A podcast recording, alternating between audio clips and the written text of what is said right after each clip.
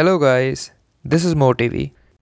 अब हमें अक्सर लगता है कि हमें एक ही चीज़ में मास्टरी हासिल करनी बहुत ज़रूरी है सक्सेसफुल होने के लिए। ठीक है? तो एक ही चीज़ में मास्टरी का मतलब है कि आप उस स्किल में एटलीस्ट टॉप वन या टू परसेंट में आओ। यानी आप लता मंगेशकर बन जाओ या ए आर रहमान बन जाओ म्यूज़िक के। तो वो कोई भी स्किल हो सकती है। उस लेवल ऑफ़ मास्टरी के लिए कहते हैं कि एटलीस्ट दस हज़ार घंटे आपको लगाने ही लगाने पड़ेंगे। दूसरी थिंकिंग ये है कि जो ऐसे मास्टर होते हैं, वो बचपन से ही इन चीज़ों के बारे में सोच रहे होते हैं। ए आर रहमान चार या पाँच साल की उम्र से ही म्यूज़िक बजा रहा है, ठीक है? इसलिए उसकी ये लेवल ऑफ़ मास्टरी हो गई अपने स्टाइल ऑफ़ म्यूज़िक में। दूसरा एग्ज़ाम्पल है जो टाइगर वुड्स थे। वो चार या पाँच साल की उम्र से बॉल की ट्रैजेक्ट्री बना रहे थे पेपर पे कि कैसे बॉल होल तक जाएगा।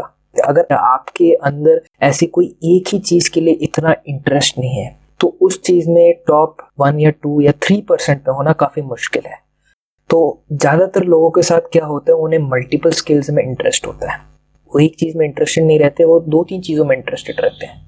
अब दुनिया की एक सोच होती है कि यार एक ही चीज़ करो, अगर अच्छा होना है। तो मैं ये आज कहना चाहता हूँ कि ये सोच जो है, कुछ हद तक गलत जो टॉप वन परसेंट या टू परसेंट में आने के लिए आपको एफर्ट लगाना पड़ेगा, वो बहुत ज़्यादा है एज कंपेयर टू तीन चीज़ में टॉप पाँच से दस परसेंट वाले लोगों में आ जाए।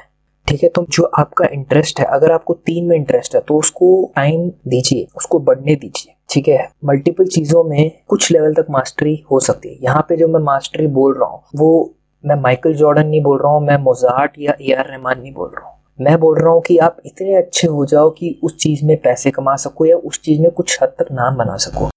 तो आप इंस्टेड ऑफ़ एक ही चीज़ में फोकस करने के, अगर आप बचपन से वो चीज़ नहीं कर रहे हो, आप मल्टीपल चीज़ों पे फोकस करो। फिर उन सारे स्किल्स को जोड़ के बेचने की कोशिश करो। अगर आप उन सारे स्किल्स को जोड़ के कुछ अलग चीज़ निकाल के बेचो तो उस चीज़ की काफ़ी ज़्यादा वैल्यू होगी, क्योंकि वो अपने आप में यूनिक होगा।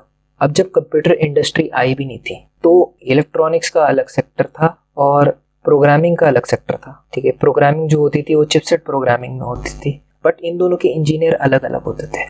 इन दोनों के मर्जन से जो इंडस्ट्री है, वो आई कंप्यूटर साइंस की।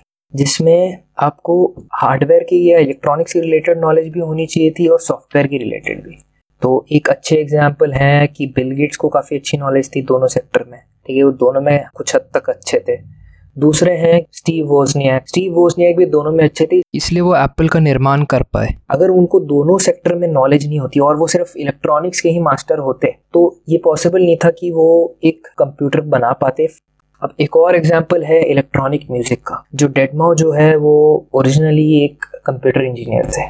उन्होंने बाद में डिसाइड किया कि वो इलेक्ट्रॉनिक म्यूज़िक में जाना चाहते हैं। तो जो इलेक्ट्रॉनिक म्यूज़िक में गए तो उनके पास वो नॉलेज थी कि इलेक्ट्रॉनिक्स की जो उनका बैकग्राउंड है, उसको यूज़ करके वो म्यूज़िक में डाल सके। तो एक तरीके से स्किल्स का ओवरलैप हो गया म्यूज़िक और हार्डवेयर इलेक्ट्रॉनिक्स एक टाइम पे इन दोनों को अलग अलग माना जाता था तो वो मर्जेंस हो गया, वो कन्वर्जेंस आ गया, ठीक है? वो कन्वर्जन से कुछ नई चीज़ निकल के आई। कन्वर्जेंस लोगों को पसंद आई है। इस चीज़ की वैल्यू है। जब आप स्किल्स को एक के ऊपर एक रखते हो तो उसकी वैल्यू आती है। अब मेरे चैनल में एनिमेशन भी यूज़ होता है। पब्लिक स्पीकिंग की स्किल्स यूज़ होते हैं ऑडियो एडिटिंग यूज़ होता है। ये तीनों स्किल्स हैं। इन तीनों स्किल्स में मैं मास्टर नहीं हूँ। बट जब मैं इन सबको एक साथ जोड़ के लोगों को देता हूँ तो लोगों को पसंद आती है। मेन चीज़ है कि जो भी आप काम कर रहे हो, लोगों को पसंद आना चाहिए और आपकी और दूसरों की वैल्यू उस काम से बढ़नी चाहिए। वही चीज़ आपको टारगेट करना है। बहुत बहुत धन्यवाद इस ऑडियो को सुनने के लिए। अगर आपको मेरा काम पसंद है तो प्लीज़ मुझे फॉलो कीजिए। मेरे चैनल को सब्सक्राइब कीजिए।